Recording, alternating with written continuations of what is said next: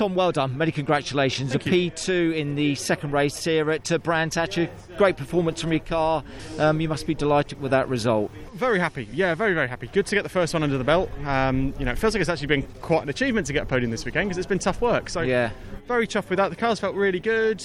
So I'm in good spirits. I feel I feel good. I feel in a nice place. Um, I look forward to uh, eating my arm later because I am medium rare, which is how I like my steak. So, um, and with me being such a beefcake, then that's why I will be so tasty because I'm medium rare. I think you're touching on the fact that it was slightly warm in the car, keeping your I, mind I was and, cold. uh, I was actually cold. I was I was hoping it would be hotter this weekend. If I'm honest with you, Mike, I just I've shivered all day.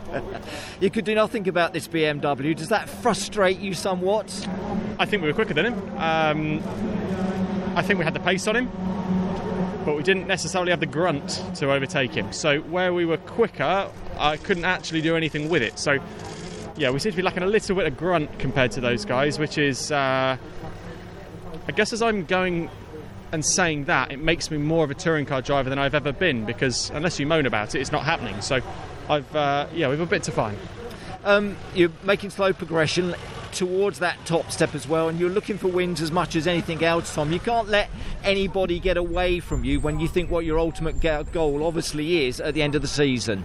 And it's a 10% shorter season as well. So all of a sudden, those three rounds make a big difference. So yeah, we've got to make hay whilst the sun is absolutely belting down, and uh, and just hope that we don't lose too many in the races that we can't get a, get ahead in. So you know we've had we've had some really good uh, we've had some really good results so far this year. Fourth, fourth, six, and a you know a, a fourth, a second. So so far, I think consistently consistently there.